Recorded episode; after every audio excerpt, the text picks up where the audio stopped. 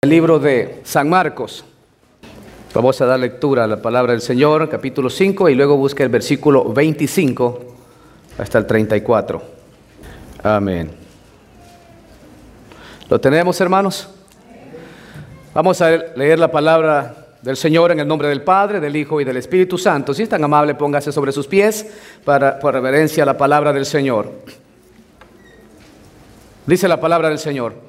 Pero una mujer que desde hacía 12 años padecía de flujo de sangre y había sufrido mucho de muchos médicos y gastado todo lo que tenía y nada había aprovechado, antes le iba peor. Cuando oyó hablar de Jesús, vino por detrás entre la multitud y tocó su manto, porque decía, si tocare tan solamente el manto, seré salva. Y enseguida la fuente de su sangre se secó y sintió en el cuerpo que estaba sana de aquel azote. Luego Jesús, conociendo en sí mismo el poder que había salido de él, volviéndose a la multitud, dijo, ¿quién ha tocado mis vestidos? Sus discípulos le dijeron, ¿ves que la multitud te aprieta y dices, ¿quién me ha tocado? Pero él miraba alrededor para ver quién había hecho esto. Entonces la mujer, temiendo y temblando, sabiendo lo que en ella había sido hecho, vino y se postró delante de él y le dijo toda la verdad. Y él le dijo, hija, tu fe te ha hecho salva, ve en paz y queda sana de tu azote. Oremos, por favor, Padre. Gracias te damos, Señor, por este gran privilegio, oh Dios, que tenemos de leer tu palabra. Señor, confesamos en esta tarde de que tú eres el Dios Todopoderoso el Dios que tienes el control de cada circunstancia de nuestra vida. El Dios que hace dos mil años, solamente con decir la palabra, aun, aunque no dijera nada, los milagros ocurrían cuando las personas se acercaban con fe hacia ti, Señor. Y en esta tarde y en este tiempo no es la excepción. Tú sigues haciendo milagros, Señor. Gracias por, por ser nuestro Dios. Reconocemos en esta tarde tu poder, tu señorío sobre nosotros, Señor. Recibe toda la honra y toda la gloria. En Cristo Jesús oramos. Amén y amén. Ocupen sus asientos, por favor, hermanos. Gracias, Señor. Aleluya. Muy bien, hermanos, esta tarde quiero hablarles bajo el título La fe de una mujer angustiada. ¿Cómo se llama el título, hermanos? La fe de una mujer angustiada. Mis hermanos, el pasaje que hemos leído narra uno de los milagros más maravillosos que nuestro Señor realizó durante su ministerio terrenal. Si bien es cierto, yo creo que si pusimos cuidado a lo que leímos, nos damos cuenta que Jesús en esta ocasión no pronunció ni una palabra para que el milagro se realizara. Jesús no fue en busca de la mujer o de la, que, la, persona que estaba en necesidad. No fue en busca. Pero sabe, mi querido hermano, mi querida hermana y amigos que están acá esta tarde, Jesús no necesita hacer ni decir nada para que ocurra un gran milagro. Amén.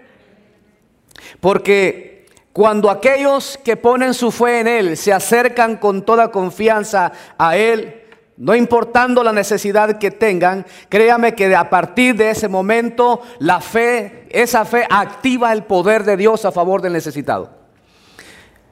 Dios lo que espera de cada uno de nosotros es fe. Fe. Si bien es cierto, a, lo largo de los relatos que marcan los evangelios, nos damos cuenta que Jesús en ocasiones usó diferentes métodos para sanar a la gente, pero en este caso en particular capta mi atención el que Él no haya pronunciado una palabra, el que Él no haya ido a buscar al necesitado, sino que la, necesitada en este caso vino a Él. Y sabe, una de las cosas que Dios siempre hace es que Él siempre hace una invitación. Venid a mí, los que estáis trabajados y cargados, y yo os haré descansar. Siempre hay una invitación abierta de parte de Dios. Esa invitación no tiene restricciones. Esa invitación puede venir o puede acudir cualquier persona sin importar el estatus social, económico o religioso. Puede venir a Dios siempre y cuando venga con una fe poderosa. Y Dios respalda siempre la fe de aquellos que le buscan con sinceridad. Por eso a la luz de este relato, mis queridos hermanos, eh, vamos a meditar hoy sobre cuatro puntos bien importantes basados en este relato. Y estos puntos van a ser los siguientes. Una gran necesidad, una gran fe, un gran milagro y un Cristo amoroso. Eso es lo que vamos a ver en este relato. En primer lugar, quiero que veamos rápidamente la primera frase, una gran necesidad. Yo sé que todos en algún momento pasamos por necesidades, hermanos. Necesidades en ocasiones unas más fuertes, más grandes que otras. Hay, a veces tenemos necesidades ah, quizás de un empleo, necesidades que, que nuestro hogar camine en armonía, que el matrimonio camine bien, necesidades de salud, como en este caso que eh, eh, se nos ha testificado, hubo un tiempo de una tremenda necesidad de la intervención de Dios hacia la salud, en este caso de nuestra hermana. Eh, muchos pasamos diversas necesidades, necesidades que nos hacen llorar, nos hacen sufrir, necesidades que nos preocupan, necesidades que nos agobian. Siempre como seres humanos, mientras estemos en este mundo, vamos a pasar diversas necesidades. Y todo esto es porque vivimos en un mundo pecador, un mundo que está en gran necesidad. No importa que usted y yo seamos cristianos, no importa que usted y yo seamos gente espiritual, que busquemos de Dios, siempre en algún momento dado de la vida vamos a pasar necesidad. Y en este caso, en particular, la Biblia nos habla de una mujer con una enfermedad agobiante. Ahí lo puede escribir en sus notitas. ahí, como siempre, mis hermanos, sigan su bosquejito ahí. Note, una mujer con una enfermedad agobiante. En este caso, su necesidad era de salud. Esta mujer anhelaba tener su salud como las demás personas. Mas, sin embargo, esta, esta necesidad que ella tenía era tan agobiante. Ya le voy a explicar por qué. Veamos el relato. Dice el texto número 25. Pero una mujer que desde hacía 12 años padecía de qué padecía? Flujo de sangre. Una enfermedad terrible, especialmente en ese tiempo, era muy, muy angustiosa para una mujer que padeciera este tipo de enfermedad. Este tipo de enfermedad dejaba a estas mujeres aisladas completamente. Este tipo de mujeres o estas mujeres que, que, sufrían este tipo de enfermedad no podían acercarse al templo. No podían ir a adorar. No podían estar en público. No podían acercarse donde habían hombres. Eh, se privaban de muchas cosas. La sociedad las tenía completamente aisladas. Porque una mujer que padecía de esta situación, esta enfermedad, era considerada inmunda. Entonces, imagínense esta mujer que el relato no dice o no menciona para nada al esposo. Posiblemente quizás era un hombre, quizás ya la había abandonado, quizás no tenía esposo, pero quizás la dejó, ¿no? Tan triste era la situación que ella no podía frecuentar lugares públicos, especialmente el templo, no podía. La sociedad completamente poco a poco la iba marginando porque ya no podía participar de ciertas actividades. Y déjeme decirle que eso es precisamente lo que lo que la sociedad hace. La sociedad siempre aísla, la, la, sociedad siempre margina. Cuando la persona no tiene mucho que dar o cuando la persona carece de salud o carece de ciertas situaciones, la sociedad la pone a un lado. Se lo digo de esta manera. Observe los futbolistas, esos que están en su mejor apogeo. Wow, cómo les hacen propaganda, que los ponen en rótulos, los ponen en camisetas, hacen gran dinero porque les pagan millones de dólares por jugar bien, ¿verdad? Pero una vez estos jugadores comienzan a descender en su calidad de juego, o ya se están poniendo maduros, viejos, grandes, clásicos, ya no los ven de la misma manera. Los, los comienzan a poner al margen. ¿Por qué? Porque ahí vienen levantándose otros mejores. Y sabe, cuando pasa el tiempo, ya ni se acuerdan de aquel que era tan bueno, aquel que los divertía, aquel que los, ah, ah, los, alegraba cuando lo veían jugar. Ya no se acuerdan de él. Lo mismo pasa con los actores de cine, con los cantantes. La sociedad siempre hace eso. Cuando está en un mejor apogeo la gente, wow, lo levantan, hablan de él y que todo eso. Pero cuando ya carecen de algo, todo el mundo los olvida. Pero sabe, hay algo que me encanta de la Biblia y es que nos presenta a un Dios que Él no importa la situación que usted y yo estemos pasando, Él siempre nos admira. Él siempre piensa en nosotros, siempre nos ama, siempre nos aplaude muchas veces, siempre nos echa porras. Y aunque a veces estemos enfermos, Él no nos da la espalda, no nos abandona, no se, no se hace el desatendido. Él es cuando estamos padeciendo, padeciendo alguna necesidad o una enfermedad, es cuando más cerca de nosotros está. Y gloria a Dios por ello, hermano. Porque usted y yo no estamos sirviendo a un Dios que está ajeno a las necesidades de nosotros.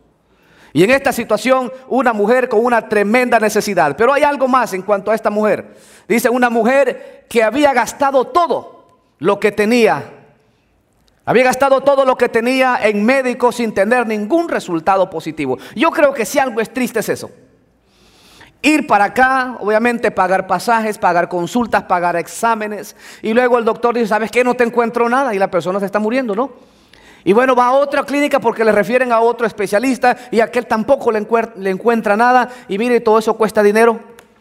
¿Y qué es lo que sucede? Llega al punto cuando las personas ya no saben para dónde ir. Ya no hay dinero, ya no hay recursos, ya no hay fuerza y la salud se sigue deteriorando. So, en este caso, esta mujer con una terrible enfermedad, agobiante, que esa enfermedad la estaba dejando al margen de todo, ahora se quedó sin dinero. Porque la Biblia claramente lo dice en la primera parte del versículo 26. Note cómo lo dice. Y había sufrido mucho de muchos médicos y gastado todo lo que tenía. Imagínense, sufriendo y ahora quizás no empleo, no dinero, no apoyo de la sociedad, del gobierno, nada. Esta mujer está completamente desamparada. Imagínense. Y me, llama la atención esa expresión, sufrido de muchos médicos. Porque si bien es cierto, aunque uno va con la esperanza de que un determinado médico lo vaya a atender, un determinado médico pueda eh, darle la medicina que uno necesita, lo cierto es que hay muchos médicos, tristemente, que a veces no saben lo que están haciendo. Y eso causa un dolor a la persona, porque se siente mal. Estoy mal, estoy enfermo, estoy enferma. Y voy a aquella persona que se supone que es experto en la materia y no sabe decirnos qué es lo que tenemos. No es que vamos en busca que nos digan que tenemos algo, ¿verdad? Gloria a Dios que nos digan que no tenemos nada pero nuestro cuerpo se sigue sintiendo mal. ¿Sí me explico? Entonces esta mujer, imagino que el sufrimiento acá es que cuántos médicos quizás se había ido ya sin tener respuesta positiva. Nada. Y luego hay otra parte en cuanto a esta mujer y es que esta era una mujer con un problema que iba de mal en peor. Note, una enfermedad agobiante, había gastado todo lo que tenía y ahora su problema iba en ascenso. Iba aumentando, iba empeorando la situación. El texto 26, ve, dice, y nada había aprovechado, antes le iba peor, imagínese. Buscando al médico, buscando al consejero, buscando aquel, buscando aquel, y sin ninguna respuesta. Hermanos, ¿cuántas veces nosotros en la vida nos encontramos así? Que usted viene con la mejor intención hacia alguien, buscando un alivio, que alguien le dé una palabra, dígale, ¿sabes qué? Esta situación es así y tú vas a salir de este problema. ¿Cuántas veces usted ha ido con la mejor intención y cuando usted ha terminado de hablar con una persona o buscar a aquel, ya sea consejero o quizás aquel médico, sea lo que sea, se da cuenta de que lo único que está logrando es que su situación vaya empeorando más? ¿Cuántos matrimonios hay que buscan a, diferentes consejeros, psicólogos, terapeutas y nada, nada mejora, la cosa va peor? Imagínense en cuanto a la salud, que la, la salud se comienza a poner peor la situación. Ya no te dicen que es una enfermedad, ahora que es otra y ahora otra. Y aquello va aumentando y aumentando, pero nadie tiene solución. El hogar está a punto de destruirse, está al borde del fracaso.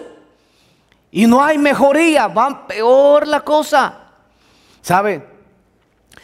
Yo conozco un Dios que no importa qué tan terrible haya llegado a la situación, no, importa qué tan lejos, qué tanto haya avanzado la situación, Dios tiene el poder para cambiar la circunstancia de cualquiera. No importa que sea un hogar que ya esté al borde del fracaso, no importa que sea una familia que esté a punto de desbaratarse, no importa que alguna vida que esté enferma, que le hayan dicho que ya le quedan pocos días de vida, no importa, Dios aparece en ese momento y puede cambiar las circunstancias. Amén, hermanos. Y aquí es donde quiero llevarlos a, a nuestro segundo punto, y es una gran fe. Dijimos, una gran necesidad. Y esa gran necesidad estuvo registrada en la enfermedad agobiante de esta mujer, en que había gastado todo lo que tenía. y que su situación iba de mal en peor. Pero note esto, a pesar de una situación tan crítica, tan mal, tan adversa, hay algo en esta mujer que sobresale. Y es la fe que tenía. Por eso es que hablamos de una gran fe. ¿Por qué hablamos de una gran fe? Una gran fe, mis hermanos, alguien me preguntó, ¿cómo se puede obtener fe? Mire, la fe que usted y yo necesitamos para vivir una vida bien es la fe que se obtiene oyendo hablar de Jesús. Y, esta, y la fe de esta mujer comenzó cuando oyó hablar acerca de Jesús. ¿Cuántos de ustedes han oído hablar de Jesús? ¿Para cuántos de ustedes Jesús es importante? Pues mire, oír hablar de Jesús es algo tan pero tan importante porque Jesús es el único recurso quien tiene la solución para cualquier situación. Y esta mujer oyó, la Biblia dice, así dice el texto 27, cuando oyó hablar de Jesús. Y sabe, en el libro de Hebreos, perdón, el libro de Romanos, capítulo 10, verso 17, Pablo lo corrobora diciéndolo de esta manera. Así que la fe viene por qué? Por el oír. Y el oír por la palabra de Dios. Así es que si usted dice, no, es que yo no tengo fe, yo no sé por qué la fe no se me puede activar, solamente necesitas ponerle atención. Pon, pon tu oído atento a la persona de Jesús y créeme, ahí se te va a activar la fe. ¿Por qué? Porque cuando esta mujer oyó hablar de Jesús, la pregunta es, ¿qué oyó hablar de él? Seguramente oyó que alguien decía por ahí que Jesús donde quiera que iba sanaba a los enfermos, limpiaba leprosos, levantaba paralíticos, le daba vista a los ciegos, liberaba endemoniados. Todos esos hechos que la mujer comenzó a escuchar acerca de Jesús comenzaron a activar su fe. Y esta mujer dijo, ese es el hombre que yo necesito. A esa es la persona que yo necesito ir a ver. Yo ya no quiero ir a ver más a un médico, no quiero ir a ver más a un consejero, a un terapeuta. Necesito ir a ver a esa persona. Porque todo lo que dicen de él, si así es la situación, seguramente, si él ha limpiado un leproso, si él ha levantado un paralítico, seguramente puede a mí también sanarme de esta enfermedad.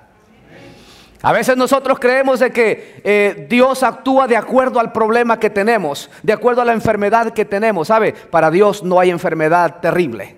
Para Dios no hay enfermedad muy grande que Él no pueda sanar. Para Él no hay problema tan grande que Él no pueda solucionar. Porque Él es Dios. Así es que, ¿qué es lo que, que tenemos que hacer nosotros como pueblo de Dios? Oír a Jesús. Y sabe que esa fue la, la, invitación que el Padre le dio a los discípulos de Jesús cuando estaba en el monte de la transfiguración.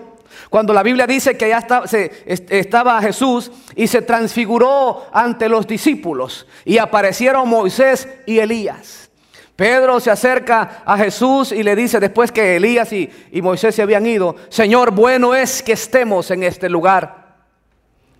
Hagamos tres, tres, enramadas, una para ti, una para Elías y una para Moisés. Pero lo que me llama la atención ahí es que la Biblia dice que desde el cielo se oyó una voz que dijo, este es mi Hijo amado, a él oíd. ¿Sabe a quién necesita oír la, la sociedad de hoy en día? A Jesús. Nuestra sociedad necesita oír hablar de Jesús para que pueda haber un cambio. La gente en, el gobierno trata de implementar una y otra ley que lo único que está trayéndole son más problemas a la sociedad. La gente necesita oír hablar de Jesús. ¿Sabe lo que su familia necesita más? Oír hablar de Jesús. Cuando nuestras familias se detengan a oír más de Dios, las cosas van a comenzar a cambiar. Porque cuando uno se detiene, seguramente va a oír bien. Pero a veces sabe por qué no oímos.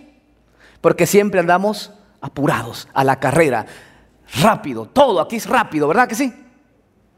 ¿A cuánto de ustedes les gusta la vida rápida? ¿No es cierto que cuando vamos ahí al drive-thru de, los, ah, ¿cómo se llaman? De los restaurantes de comida rápida, hasta nos inquietamos cuando tal vez ya pasó un minuto y no nos han dado la hamburguesa. ¡Ey, ¿a qué hora me la van a dar? Porque andamos así, mire, deprisa. Todo es instantáneo. Dios muchas veces ha hablado ya a nosotros y nosotros no le prestamos atención porque estamos muy apurados, muy ocupados. Pero cuando nosotros nos detenemos, seguramente lo vamos a oír claramente lo que Él tiene que decir. Y cuando nosotros oímos hablar de Él, seguramente nuestra fe va a comenzar a crecer. Seguramente nuestra fe va a aumentar al grado que no importa la situación terrible o, o, dificultosa que tenga frente a mí, las cosas pueden cambiar cuando yo ponga mi fe en la persona que tiene el poder para realizar un milagro. Las cosas pueden cambiar. Esta mujer, nadie, nadie, Jesús no le dijo, ahí te va la fe. No, esta mujer activó su fe porque oyó hablar de él. Y cuando oyó hablar de Jesús, puso su fe en él, puso su confianza en él. Él sí me puede sanar. ¿Sabía usted que esta tarde, si usted pone toda su confianza y su fe en la persona de Jesucristo, creyendo y diciendo, declarando, Jesús me puede ayudar con este problema que tengo? ¿Sabía usted que lo puede hacer? Porque aquí no le dijo eh, Jesús, mujer, sé sana antes de que la mujer haya accionado. Aquí no nos dice la Biblia que Jesús fue en busca, en busca de ella. No, Jesús, ya le voy a decir lo que sucedió con Jesús o a dónde iba Jesús. ¿Qué estaba haciendo Jesús cuando se desarrolló este milagro? Eso es lo interesante de este caso. Que a veces creemos que alguien tiene que poner la mano sobre nosotros para recibir un determinado milagro. No, mis hermanos, la fe nuestra juega un papel determinante en los milagros que Dios hace. Me llamó mucho la atención las palabras que usó mi hermano Adrián en cuando habló del testimonio, la oración que hacían, la fe que él tenía en Dios, esa confianza, esa fe que puso en Dios. Es como quien dice, mi esposa ya está al borde de la muerte, ya casi se me va. Pero el médico está diciendo una cosa, pero yo conozco a un Dios que Él es quien tiene la última palabra. Eso es fe, eso es, creer, eso es aferrarse a algo. Sí, yo no, yo no tengo el poder, no tengo la capacidad, yo estoy impotente ante esta situación. Y los médicos también se encuentran impotentes ante muchas situaciones. Pero nuestro Dios jamás es impotente. Él es poderoso. Él puede cambiar las circunstancias en un momento. Así como nuestra salud puede haberse afectada en un momento, también Dios puede cambiar para mejor nuestra salud en un momento. Porque Él es todopoderoso. Él tiene todo el poder. Él es el que ha creado todo ese vasto universo. Él es el que ha creado todo lo que existe. Por lo tanto, Él sabe cómo hacer y cuándo hacer las cosas. ¿Qué es lo que espera de nosotros? Simplemente que tengamos fe. Ahora, la fe de esta mujer se activó cuando oyó hablar de Jesús.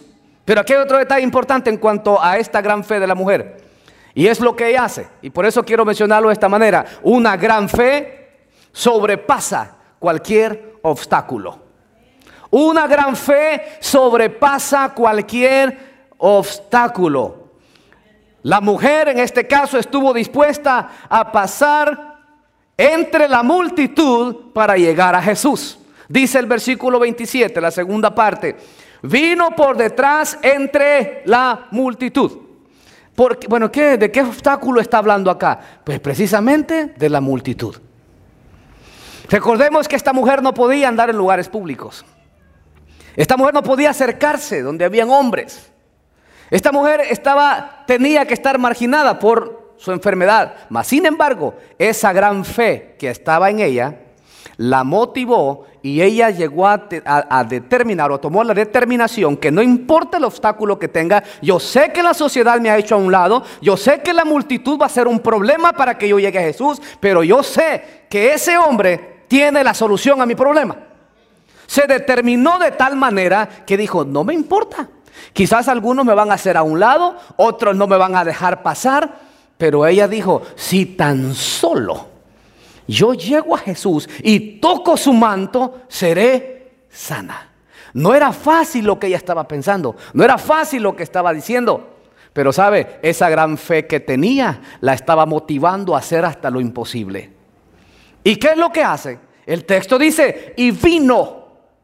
Y vino detrás entre la multitud. No, note que no buscó la parte frontal donde Jesús iba caminando, sino que llegó por el lado de atrás. ¿Por qué razón? Posiblemente alguien podía impedirle el paso y llegar a Jesús de frente. Y dijo, la gente va caminando hacia allá, si es que yo me voy a meter entre la multitud. De alguna manera lo voy a hacer. Algunos di cuenta se van a dar, porque sabe, la multitud siempre lo que hace a veces es estorbo. Es un impedimento. Y lo voy a poner de esta manera. ¿Sabía usted que hay muchos que quieren conocer a Dios de una manera genuina? Pero a veces la gente de alrededor, ya sean amigos o familiares que no son creyentes, son el obstáculo para que ellos puedan conocer a Jesús? No siempre la multitud eh, trae una connotación positiva. En este caso, en esa multitud, había gente que estaba con propósitos negativos, con propósitos egoístas. No estaban con un propósito eh, genuino eh, de buscar o seguir a Jesús. No, ahí había gente que andaba buscando, viendo en qué falta encontraban a Jesús para acusarlo. Mas, sin embargo, dentro de toda esa multitud había una mujer necesitada, a quienes nadie le ponía atención, a quienes nadie, a nadie le importaba. Pero ella sabía el dolor que venía cargando. Y hacía 12 años que venía cargando con esta terrible enfermedad. Y dijo, ¿qué me importa que me critiquen? ¿Qué me importa que me digan que no debo estar aquí? ¿Qué me importa que me hagan a un lado? Yo quiero acercarme a Jesús. Por eso esta tarde, no importa lo que le digan, si usted está acá y no ha conocido a Cristo todavía, ¿qué importa lo que el mundo diga, la familia diga, los amigos digan? Usted acérquese a Jesús porque Él es el único que tiene la solución a su problema. El único que tiene la respuesta a sus preguntas, el único. Y vale la pena acercarse, esforzarse, determinar acercarse a Él. No lo hagamos de una manera, no, pues ya no voy porque ya el fulano me, me, obstaculizó el paso. Esta mujer nos está dando una gran enseñanza acá, que a pesar de su condición, llevó, llegó adelante su propósito. Se acercó a Jesús. La mujer, la mujer estuvo dispuesta no solamente a llegar ahí cerquita, sino que ya llevaba algo en mente. Dijo, tocar el manto. La mujer estuvo dispuesta, oiga, no solamente a acercarse, llegar cerca de Jesús, sino a tocar el manto de Él. Tocar el manto del Señor, eso es lo que ella quería. Hay algo importante acá, que cuando Jesús menciona, después que ella se ha acercado, y yo, permítame presentarles el cuadro de esta manera. Ahí hay una tremenda multitud, quizás unos van hablando y unos van quizás queriendo buscar el primer lugar, llegar más cerca de Jesús, unos se van empujando. Una situación un poquito caótica, Jesús va ahí. ¿Y por qué digo eso? Porque cuando Jesús se detiene, Él dice, ¿quién me ha tocado? Y la respuesta de los discípulos es, que ves que la multitud te aprieta y tú dices, ¿quién me ha tocado? Cuando dice te aprieta, significa que iban unos ahí bien cerquita de Él y déjame, yo quiero ir primero, ¿no? Así, que así nos pasa a veces cuando estamos en algún lugar, especialmente cuando hay una comidita por ahí que se están tardando un poco. Todos queremos llegar primero y, ¿no? Y ahí que no, no, no, no, nosotros hermanos no somos así, ¿verdad? Sabemos esperar. Así nos pasó, así nos pasa a veces, así nos pasa. Pero bien, ahí va la multitud, porque ahí va Jesús, el personaje importante, aquel que ha realizado grandes milagros. La gente va ahí, la gente va ahí. Sin embargo, nadie le ha puesto atención a una pobre mujer que viene con una necesidad tremenda y ella sí verdaderamente quiere llegar a Jesús con los propósitos correctos, pero no la dejan. No creo que la mujer haya caminado aquí, de mi paso. No, no, no podía. sin embargo, creo, déjeme usar mi imaginación, quizás se tiró al piso y comenzó a arrastrarse. Era la única forma, quizás alguien se paró en ella. Quizás otros le hacía, ¿qué haces acá? Permítame usar mi imaginación. Impidiéndole el paso. Pero ella se había propuesto llegar a Jesús. Y siguió, quizás le pasaba a alguien por acá. Pero ella siguió avanzando, siguió avanzando. Y hermanos, llegó el momento cuando lo tenía frente a ella. Aunque lo tenía de espaldas. Pero dijo, ahí está. Ya no había nadie entre ella y Jesús. Y yo me imagino que con temor, pero con una gran fe extendió su mano. Qué sé yo si Jesús se detuvo por un segundo. Pero lo cierto es que esta mujer extiende su mano, pero con una gran fe. Ella había dicho, si tan solo tocara el, el borde de su manto. Y cuando extiende su mano, logra tocar ese manto. Y oiga, aquí viene mi tercer punto. Un gran milagro. Un gran milagro. Ocurrió precisamente en ese mismo instante. Dice que el texto 29 dice así. Y ahí lo tiene, que la fe de esta mujer, oiga bien, por esa acción que tomó, su fe fue recompensada. ¿Y con qué fue recompensada? Con un gran milagro.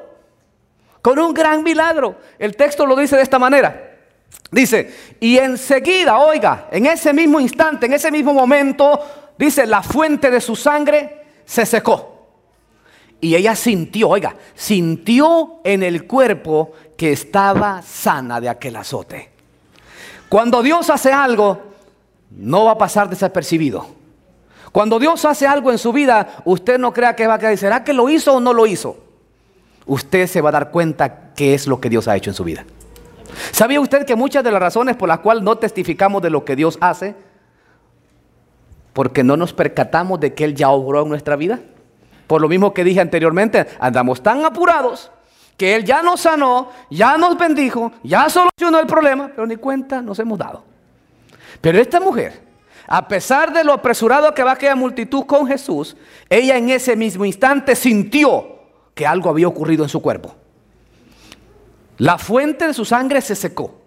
Una situación que hacía 12 años no había sucedido. Y todo ocurrió, ¿por qué? Por ese toque que le dio Jesús.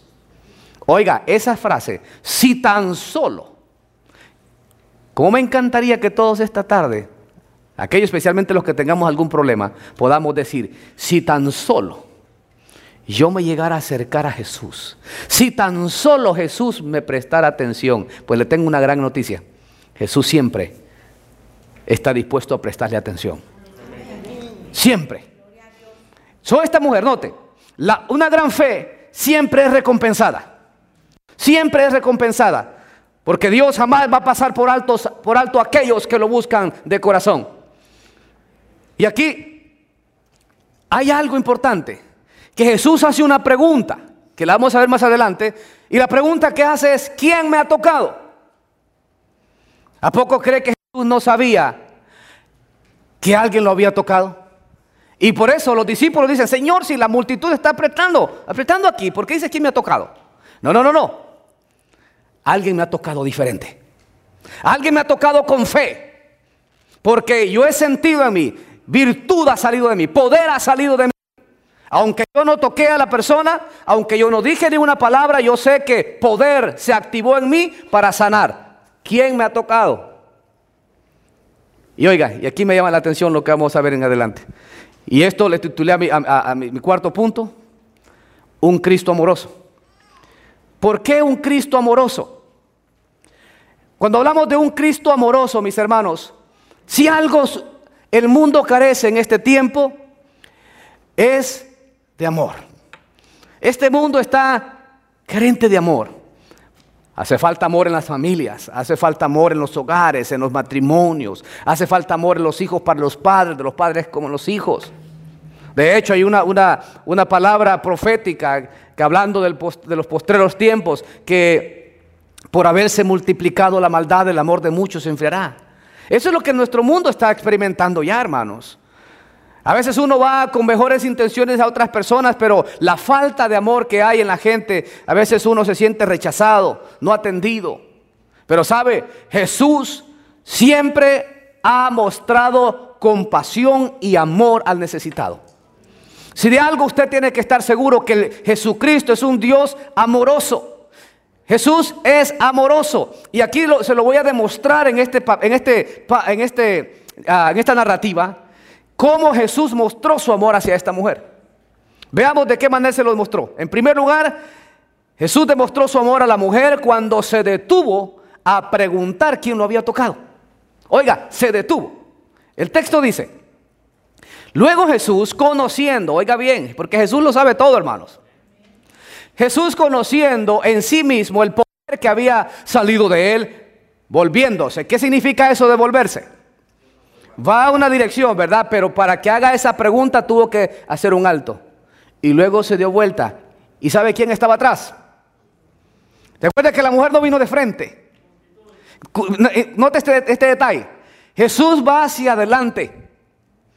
Pero él hace la pregunta, ¿quién me ha tocado? Inmediatamente se da vuelta. ¿Por qué no se quedó mirando hacia el frente a ver si alguien de enfrente lo había tocado de esa manera? Hermano, Jesús sabe exactamente dónde usted está donde yo estoy. Quizás usted se sienta tan ah, oprimido muchas veces o deprimido, estresado, qué sé yo, que no quiere salir de su cuarto a veces, que solo le da por llorar. Lo invitan a la iglesia y no quiere venir a la iglesia porque se siente mal. Lo invitan a una fiesta, no quiere una fiesta porque lo que quiere es estar encerrado en su cuarto. ¿Sabe? Jesús sabe dónde usted está. Jesús lo mira donde usted está y sabe sobre todo que Él es un Dios amoroso que le dedica tiempo ahí donde usted está. Él se da media vuelta y dice el texto, y dijo, ¿quién me ha, tocado mis vestidos? Sus discípulos le dijeron, ves que la multitud te aprieta y dices, ¿quién me ha tocado? Pero oiga lo siguiente, pero él miraba, ahora ¿dónde está mirando? alrededor para ver quién había hecho eso. ¿Será que alguien esta tarde podrá decir, Señor, yo soy el que te toqué? No, no, es que yo soy muy tímido, hermano. Yo no, yo no puedo, yo no puedo andar en esas cosas, ahí en multitudes. No, no. ¿Quién podrá decir usted esta tarde, yo soy el que te toqué? Note este detalle. Hasta este punto la mujer pensaba que había pasado desapercibida. Pero ante los ojos de Jesús, los ojos de Dios, nadie pasa desapercibido. ¿Y en qué manera estamos diciendo que Jesús mostró su amor? Porque se detuvo. Se detuvo. Y quiero que lo vea de esta manera. Jesús va a atender una situación urgente. En otras palabras, Jesús está bien ocupado. Porque si leemos el contexto o los primeros versos del capítulo 5, nos vamos a dar cuenta que esta narrativa comenzó de la siguiente manera. Cuando él ha, cruzado el mar de Galilea, que viene allá del área de los Gadarenos, cuando ya ha regresado, la multitud lo está esperando otra vez. Pero ahí en esa multitud hay otro, hay un hombre con una gran necesidad también. Y este hombre se llama Jairo. Jairo tiene una niña de 12 años. ¿Cuántos años tenía de ser enferma la mujer? 12, oiga, 12 años la niña que estaba moribunda y 12 años que esta mujer padecía de flujo de sangre. Entonces Jesús escucha la petición de Jairo. Que Jairo le dice, Señor, mi hija se está muriendo. Y Jesús le dice, no temas. Y comienza a caminar Jesús con Jairo, quizás algunos familiares, algunos amigos, y ahí va la multitud. Entonces es lo que va a hacer Jesús. La hija de Jairo está gravemente enferma, moribunda. Es un caso urgente. Allá no había ambulancias, no habían carros que la llevaran rápido al hospital. Jairo seguramente ya había oído hablar de Jesús también. Y comienzan a caminar. Jesús va, ¿a dónde va Jesús? A sanar a la hija de Jairo. Va ocupado. Es apremiante que llegue rápido Jesús. Es importante que él llegue rápido porque la niña se está muriendo. Y cuando va en el camino, ocurre este hecho.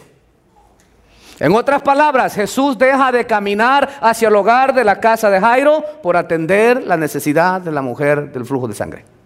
Porque él se detiene y comienza a ver alrededor. Y todo lo que sucede ahí, todo eso, mis hermanos, Jesús va a atender una situación urgente.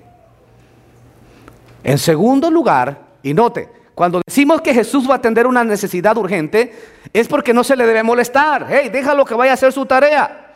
Jesús en segundo lugar estaba rodeado de la multitud. En tercer lugar, Jesús estaba cansado porque no había dormido toda la noche.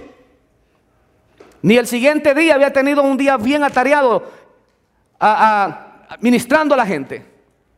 Pero note, aquí hay algo en lo cual debemos reflexionar usted y. Que Jesús nunca está muy ocupado ni muy cansado para atender su necesidad. No importa la hora que usted quiera llamarle, Él va a atender su llamada. No importa la hora que usted quiera orar y hablar con Él, Él lo va a atender. Porque Jesús es un Jesús amoroso. Y lo va a atender con amor. Nunca dude de eso. Jesús no está muy ocupado para usted. Jesús no está muy cansado. Nosotros sí decimos, me voy a tomar un par de días porque estoy bien agotado, no me molesten y apagamos el teléfono, ¿sí o no? Y entran llamadas, llamadas, llamadas y nadie y, no hay respuesta. Pero sabe, el teléfono del cielo nunca se apaga y no lo ponen en hold, espere que su llamada va a ser atendida en el orden que fue recibido. No. Jesús le va a atender en el momento y no tiene que pasar por un departamento, luego lo transfieren a otro, no, Él va a atender su llamada inmediatamente, directamente. Es una gran bendición que los hijos de Dios tenemos, que ya no tenemos que buscar intermediarios para llegar a Él. Desde el momento, el lugar, eh, la hora que usted se arrodille delante de Dios, Él lo va a escuchar. Y ¿sabe qué es lo más lindo de Jesús? Que Él le va a poner detenida atención. Queridas esposas, acérquense a Jesús. Hablen con Jesús. ¿Cómo desearían ustedes que sus esposos les pusieran atención como Jesús, verdad? Jesús no va a ver los ojos para otro lado. No, Jesús le va a poner, ¿qué quiere mi hija? Dígame mi hija. Y cuéntele toda la historia que usted tiene que contarle. Cuéntele. Él no se le va a aburrir. No se va a aburrir. Y si usted le pregunta, Jesús, ¿te, ¿te, acuerdas lo que te dije? No crea que le va a decir, ¿qué, qué, qué me estaba diciendo? Como decimos los esposos, ¿verdad? ¿Qué? Porque las esposas siempre se aseguran de que lo escuchamos. ¿Me escuchaste lo que te dije? ¿Verdad que sí, esposas? Y quieren asegurarse que le pusimos atención. Porque al rato pasaron cinco minutos y no nos acordamos de nada. El pastor está hablando por experiencia, dijo uno ya. Así somos los hombres. Pero saben, Jesús no es así. Jesús no es así. Jesús nos pone atención. Y, sabe, a veces dice, no, no, yo no quiero molestar a Jesús con mi problema porque eh, ya, ya muchas veces lo molesté. No importa. A otra virtud que Jesús tiene y, y cómo muestra su amor para con nosotros es que Él tampoco se enfada. Él no se enfada. Él lo que quiere es que vengamos a Él con toda libertad. Pues verdad, en segundo lugar veamos por qué razón eh, de, qué, de qué manera Jesús mostró su amor para con esta mujer. Y es que se detuvo para que la mujer, oiga, no callara lo que había, lo que había sido hecho en ella. Para que no callara. Y aquí algo importante que voy a mencionar. ¿Por qué razón? El texto dice, entonces la mujer temiendo y temblando, oiga, sabiendo lo que en ella había sido hecho, que lo dejamos hasta ahí. ¿Por qué hay un acto de amor de aquí de parte de Jesús? Para que la mujer no se quedara callada con lo que había sucedido. Disculpen mis hermanos que lo voy a usar de ejemplo otra vez a ustedes. Ok. Esto, testificar acerca de lo que Dios ha hecho en nuestra vida, dije al principio que trae gloria a Dios. Y trae edificación al pueblo. Y trae bendición a la vida de aquel que fue sanado. En este caso, el que esta mujer se quedara callada era candidata para que ya no recibiera más bendición. Porque era, iba a ser una mujer desagradecida. No iba a reconocer el milagro que había sido en ella, había sido hecho en ella. ¿Por qué? Porque el momento que ella comienza a, declarar, recuerde que hay una multitud. Y cuando ella dice que supo lo que había sucedido en ella, lo, lo expresa, porque más adelante lo vamos a ver, lo expresa. Esa multitud, seguramente muchos de los que iban ahí creyeron en Jesús por ese milagro que había sido realizado en la mujer. Muchos que iban ahí de curiosos, que quizás dudaban de Jesús después de este milagro.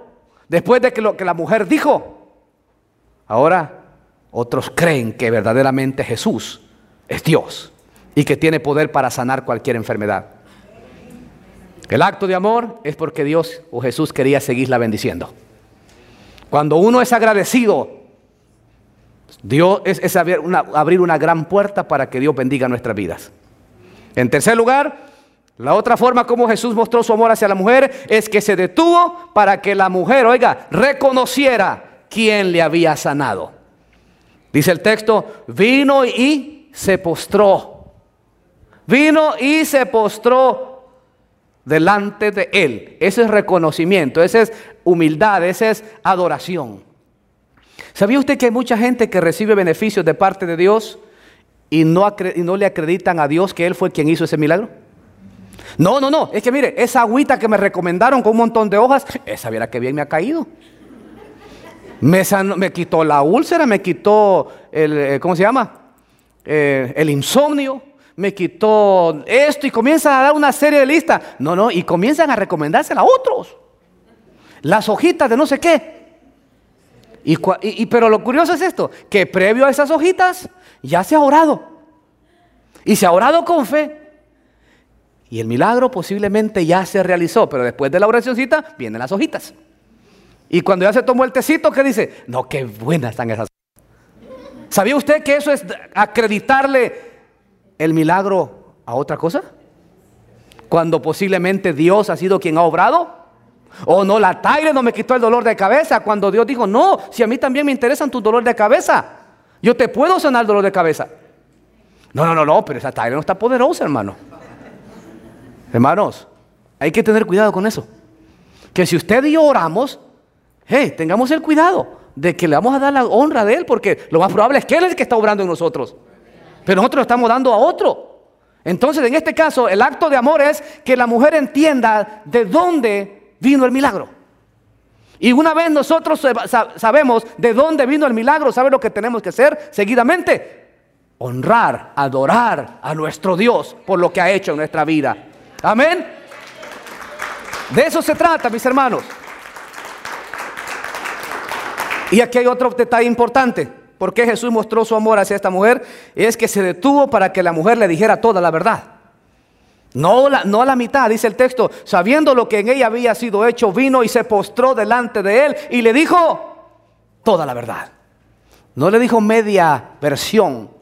Cuando dice le dijo toda la verdad, está diciéndole de hace cuánto tiempo ella viene padeciendo, está diciendo cuánto ella se esforzó para ir a buscar médicos para que la sanaran. Le dijo toda la verdad porque le mencionó que se había quedado sin dinero, le dijo de que su situación era crítica, estaba sola, qué sé yo. Y le dice, pero sabes que también Jesús, yo propuse en mi corazón venir a buscarte. Y yo dije, si tan solo logro tocar su manto, yo voy a quedar sana. Le dijo todo. ¿Y sabía usted que ese es un acto de amor también de Jesús? Porque muchas veces nosotros seguimos con ciertos problemas porque no le declaramos a Él toda la verdad. No somos transparentes lo suficiente como para decirle, Señor, este soy yo. Este es mi problema. Tengo esta adicción. Tengo este vicio que no lo puedo dejar. A veces me siento fuerte y estoy bien, pero de pronto vuelvo a caer, pero ahí lo callamos. Y Jesús dijo, ven, dime toda la verdad. Jesús lo conoce, ¿sí o no? Entonces aquí le está dando la oportunidad a la mujer para que se exprese delante de él. ¿Sabía usted que entre más nosotros callemos, Jesús también va a callar? Pero si nosotros hablamos con la verdad, Él va a actuar. ¿Qué es lo que está en tu corazón que tú no le has expresado todavía a Dios? ¿Qué parte de tu vida no le has dicho la verdad? ¿Qué, parte estás ocultando por ahí? Y creyendo, no, no, yo creo que esta situación la puedo manejar yo. Momento, dile a Él toda la verdad. Hay que decírsela, hermanos. Porque si somos honestos, hay muchas cosas en nuestra vida que nosotros no podemos. No podemos. Quizá yo lo hemos intentado de diferentes maneras y hemos buscado diferentes recursos sin resultado. Entonces cuando venimos delante de Dios, decimos, Señor, aquí estoy delante de ti tal cual soy. Esto es lo que me está pasando. Yo ya no sé qué hacer, no sé a dónde ir. Esto me está pasando hace tiempo, Señor, que vengo con esta situación y no mejoro. ¿Qué hago, Señor? Y sabe, el Señor se va a sonreír y va a decir, no, si yo, lo sabía, yo conozco perfectamente, pero simplemente quería que me expresaras lo que te está pasando. Porque ahora es mi turno. Ahora yo voy a actuar en tu vida porque has sido honesto, transparente. Y sabe, Dios trata con la gente honesta. Dios trata con, trata con aquellos que son transparentes y que no tratan de ocultarle nada a Dios. Con esos son los que Dios trata. Y esta mujer le dijo toda la verdad. Y en último lugar, Jesús mostró su amor hacia esta mujer cuando se detuvo para confortar y confirmar a la mujer que el milagro había sido realizado. El texto 34 lo cierra diciendo, y él le dijo, oiga, oiga qué palabras, hija, Quizás ahí es la primera vez que la está mirando, pero le está diciendo, hija, tu fe, oiga, tu fe te ha hecho salva. Ve en paz y queda sana de tu azote. La mujer ya se había sentido bien desde que tocó el manto, pero ahora el que Jesús se haya detenido fue un acto de amor. No es que Jesús sintió que salió poder de él y siguió caminando como que no, no pasaba nada. No, él se detuvo y oiga, para confirmarle, primero para confortarle. ¿Sabía usted que algo que necesitamos mucho en estos tiempos es que alguien nos conforte? ¿Sí o no? Que alguien le diga a uno, hermano, puede llorar acá. O hermano, todo va a estar bien. Estoy contigo, hermano. Tú no estás sola, hermana. Voy caminando contigo. Si te puedo ayudar en algo, cuenta conmigo. Hay momentos, hay situaciones en la vida tan tristes que vamos solos. Pero cuando alguien se acerca para darnos una palabra de aliento, para, declararte una palabra de bendición, qué bonito se siente, ¿no? Y en este caso, una mujer que había sufrido por 12 años, ahora escucha esa palabra, hija. Oiga, y no es de cualquier personaje que la está escuchando, la está escuchando de Jesús hija. Quizá usted está acá, quizás angustiado, angustiada, quizás no hay paz en su hogar, quizás anhela con todo su corazón que las cosas sean diferentes, pero sabe, está en el mejor lugar. Su papá no le entiende, su mamá no le entiende, sus hijos no le entienden, su esposo no le entiende, su esposa no le entiende. ¿Sabe? Jesús esta tarde te dice, hija, y oiga la siguiente expresión, ve en paz. Esa paz de la cual él habla es la que esta mujer había perdido ya. No tenía paz. En otras palabras le está diciendo, el milagro que ha sido hecho en ti no es para un rato. Has quedado libre de tu azote. No más volverá ese flujo de sangre en ti. Quedas completamente sana. Dígame si no es un acto de amor para que Jesús se detenga para confirmarle que el milagro había sido realizado por él. Yo creo que si algo le llenó de gozo a esa mujer es saber que Jesús le está confirmando que lo que sucedió en ella no fue un simple sentimiento, no fue un milagro verídico. Porque las cosas que Dios hace, las hace también reales, transparentes, verídicas. Eso es lo que Dios hace. Si tú quieres que Dios haga una obra en, tu corazón este día, simplemente dile toda la verdad. Y yo te aseguro que a partir de hoy Dios va a hacer un milagro especial en tu corazón. Seguramente. Termino con esto. ¿Cuál es su necesidad este día? ¿Cuál es su necesidad? Puede ser muchas. Y no se les ha dicho quizá a nadie. Solamente usted sabe el dolor que va llevando en su corazón. A nadie le ha dicho. ¿Cuál es su necesidad? Hoy es una linda oportunidad para que usted se la pueda expresar a Jesús. Hay algo que le está agobiando, le ha venido agobiando y hace tiempo y no hay que hacer con ello. Se siente en esa situación, ha buscado ayuda en diferentes lugares sin encontrar respuesta positiva a su problema o a su necesidad. Así se siente, que ha tomado decisiones de las cuales quizás se, se ha lamentado, y ahora está sufriendo las consecuencias. ¿Sabe? Déjeme decirle que toda gran necesidad, para toda gran necesidad, siempre hay un gran Salvador. Para gran, todo gran problema hay un Cristo amoroso que está dispuesto a ayudar y a recompensar la fe de aquellos que se acercan a Él con un corazón sincero. Yo le voy a pedir que incline su rostro por un momentito, por favor. Mientras tanto le voy a pedir a James si puede ponerme la pista de Soy sano, por favor. Ahí con su rostro inclinado, por favor. Ya casi terminamos. Quiero hacer esta oración. Padre, en el nombre de Jesús me acerco delante de ti para suplicar, oh Dios, la intervención de tu Espíritu Santo en esta reunión. Señor, pidiéndote que seas tú, tocando el corazón de cada persona acá de acuerdo a su necesidad, Señor. Si aquí hay alguien que necesita salvación, convéncelos, Padre. Convéncelos que reconozcan que tú eres el único Dios y que puedan entregar sus corazones a ti. Si aquí hay alguien, Señor, que son entre tus hijos, tus hijas, que está angustiado, está angustiada y que tiene una gran necesidad que tú conoces, yo te ruego que seas propicio a esa vida esta tarde. Te lo ruego, Señor. Si usted está con alguna necesidad este día, yo le voy a pedir que levante su mano, por favor. Jesús la conoce, no tiene que decir qué necesidad tiene, simplemente en señal, eh, levantando su mano en señal de que hay una necesidad en su corazón, ya sea espiritual, emocional o física. Si hay alguna necesidad, levante su mano.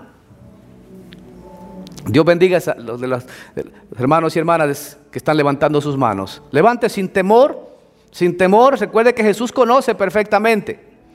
Jesús conoce. Si tiene una necesidad, el Señor le quiere ayudar este día. Él le quiere ayudar. Veo esas manos levantadas. Y ahí en esa mano quizás usted está diciendo, Señor, tú conoces mi necesidad. Yo necesito que mi familia se acerque a ti. Mi necesidad es que mi esposo se acerque a ti. Mi necesidad es que sane mi cuerpo enfermo. Mi necesidad es, Señor, que yo necesito, Señor, ser libre de alguna adicción, un problema que estoy pasando. Cualquiera que sea, levante su mano y créame que Dios la está mirando y Él ve hasta lo más profundo de su corazón. Usted en esta tarde puede ser sano. Esta tarde usted puede ser libre. Yo lo creo firmemente. En el nombre de Jesús lo vamos a declarar esta tarde. Padre, Cada una de esas manos que se han levantado, Señor, tú conoces a mis hermanos, a mis hermanos, a cada persona. Tú la conoces por nombre, Señor. Y conoces perfectamente cuál es la necesidad. Señor, en esta hora, a través de tu Espíritu Santo, yo te ruego, Dios, que seas propicio a esa necesidad. Que llegues hasta lo más profundo, lo más íntimo de ese corazón, Señor. Y que mis hermanos y hermanas puedan experimentar este día, Señor, esa paz. Que puedan eh, recibir esa confirmación tuya de que tú ya has realizado el milagro que tanto están necesitando. Padre, tú eres un Dios de amor que, respalda, Señor, y honras la fe de aquellos que se acercan a ti confiadamente, Señor. Bendigo la vida de mis hermanos, Señor, en tu nombre, en tu nombre. Amén